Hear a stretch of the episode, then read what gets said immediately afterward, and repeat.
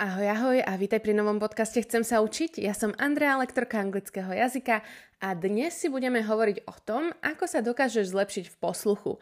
Častokrát sa mi stáva to, že človek, keď rozpráva napríklad s lektorom, tak mu rozumie, všetko je v pohode, ale ako náhle má počúvať nejaké autentické audio nahrávky, tak už nastáva problém. Veľakrát mi študenti povedia, že ak rozpráva nejaký kolega, ktorý nie je angličan rodený, ale je to napríklad Nemec, prípadne Francúz, takže mu rozumejú úplne v pohode. Ale ako náhle by tam prišiel fakt, že Brit alebo Američan, aby rozprával bežne, normálnou rečou, takže sa už strácajú a vôbec netušia, čo hovorí. Pri učení sa angličtiny je počúvanie rovnako dôležité ako hovorenie, čítanie alebo písanie a ako sme si povedali, pri mnohých študentov je však náročné porozumieť hovorenej angličtine, najmä teda, pokiaľ ide o melódiu jazyka. Každý jazyk má svoj prirodzený rytmus, výšku tónu a intonáciu. Angličtina je v tomto tiež podobná, že má svoj vlastný rytmus a má svoju vlastnú melódiu. Teda, keď angličania rozprávajú, tebe sa to môže zdať byť také, že tomu neporozumieš, preto, lebo nepoznáš tú melódiu jazyka. A práve táto melódia zohráva kľúčovú úlohu pri odovzdávaní významu a emócií toho, čo chceš povedať. Ak chceš lepšie porozumieť hovorenej angličtine a zlepšiť svoje zručnosti počúvania, je nevyhnutné uvedomiť si niektoré aspekty jazyka. Začneme tým, že čo je to dôraz. V angličtine kladieme dôraz na určité slabiky v slovách a na určité slova vo vetách.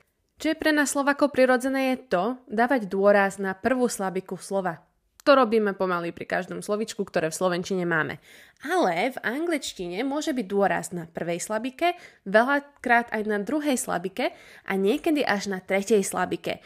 Tým pádom, že tento dôraz sa nachádza až na ďalších slabikách v slove, sa ti môže zdať, že to slovo predtým a toto slovo konkrétne, ktoré ten rečník hovorí, tak nejako sa spojili a vytvorilo jedno dlhé slovo. A tým pádom ty, keď nemáš vycibrené ucho, nepočuješ, že jedno slovo skončilo a druhé začalo, ale ty počuješ jeden veľký myšunk. Preto si skús urobiť také cvičenie, kde budeš mať slovíčka a budeš si zaznačovať, kde sa nachádza tento dôraz alebo teda prízvuk. Napríklad pri slovičku interesting. Interesting.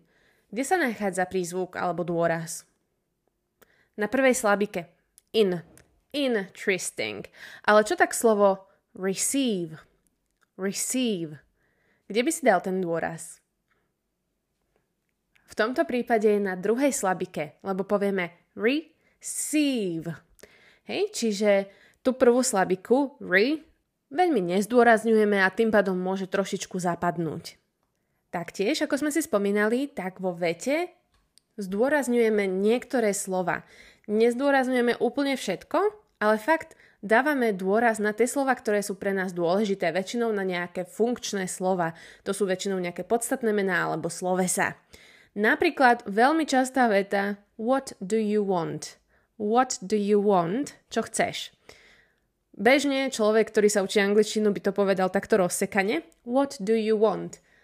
Ale rodený rečník ti to povie What do you want? What do you want? What do you what do you want? Hej, čiže to want je naše zdôraznené slovičko a všetky ostatné sme tak pospájali dokopy, pretože tieto dôraz nemajú, čiže sme ich povedali strašne rýchlo. What are you? What are you? Takže práve na tieto veci si treba dávať pozor pri posluchu a možno pochopiť, akým spôsobom ten dôraz funguje.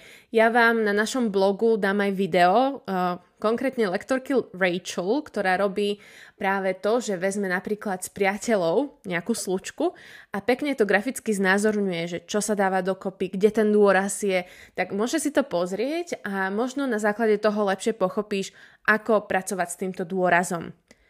Teraz sa poďme pozrieť na nejaké techniky, ktoré môžeš využiť na to, aby si si zlepšil posluch. Poprvé, počúvaj autentické anglické materiály. Je strašne veľa materiálov, ktoré sú prispôsobené rôznym levelom, ale tieto materiály bohužiaľ sú trošku spomalené, prípadne tí ľudia viac artikulujú ako bežný človek, alebo oddelujú slova. Ale ak budeš počúvať autentické anglické materiály, tak tým spôsobom sa naozaj naučíš reálnu hovorovú reč, pretože bez toho to ide veľmi náročne. Na to môžeš použiť napríklad webovú stránku alebo aplikáciu English Central, kde si vyberieš svoj level a budeš tam mať videá napríklad z filmov alebo neviem z YouTube a budeš tam vidieť pekne aj titulky, čiže máš autentický materiál, sú to ľudia bežného života, prípadne vo filmoch tiež hovoria hovorovou rečou a budeš tam vidieť titulky. Ak nejakému slovu nebudeš rozumieť, vieš na ňo ťuknúť, zobrazí sa ti jeho definícia a vieš si ho uložiť hneď vedľa a následne sa ti vytvoria cvičenia s týmito slovičkami novými, aby si si ich mohol teda zlepšiť. Toto je jeden zdroj, kde môžeš hľadať autentické materiály. Ďalšia technika, ktorú môžeš využiť, je precvičovanie si aktívneho počúvania.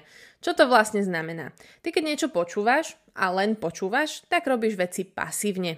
Čiže to len príjmaš, ale reálne nič s tým ďalej nerobíš. Ale keď chceš počúvať aktívne, tak sa musíš nejakým spôsobom zapojiť do obsahu.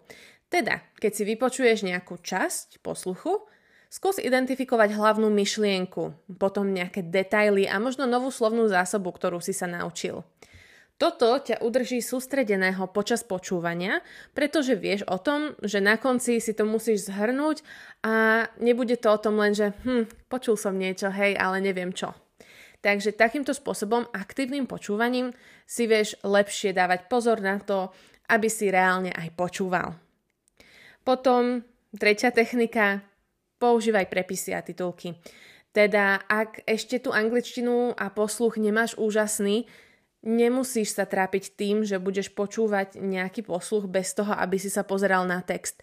Úplne v pohode na začiatku použiť text, pretože práve to ti dopomôže k tomu, aby si pochopil, čo ten druhý človek hovorí.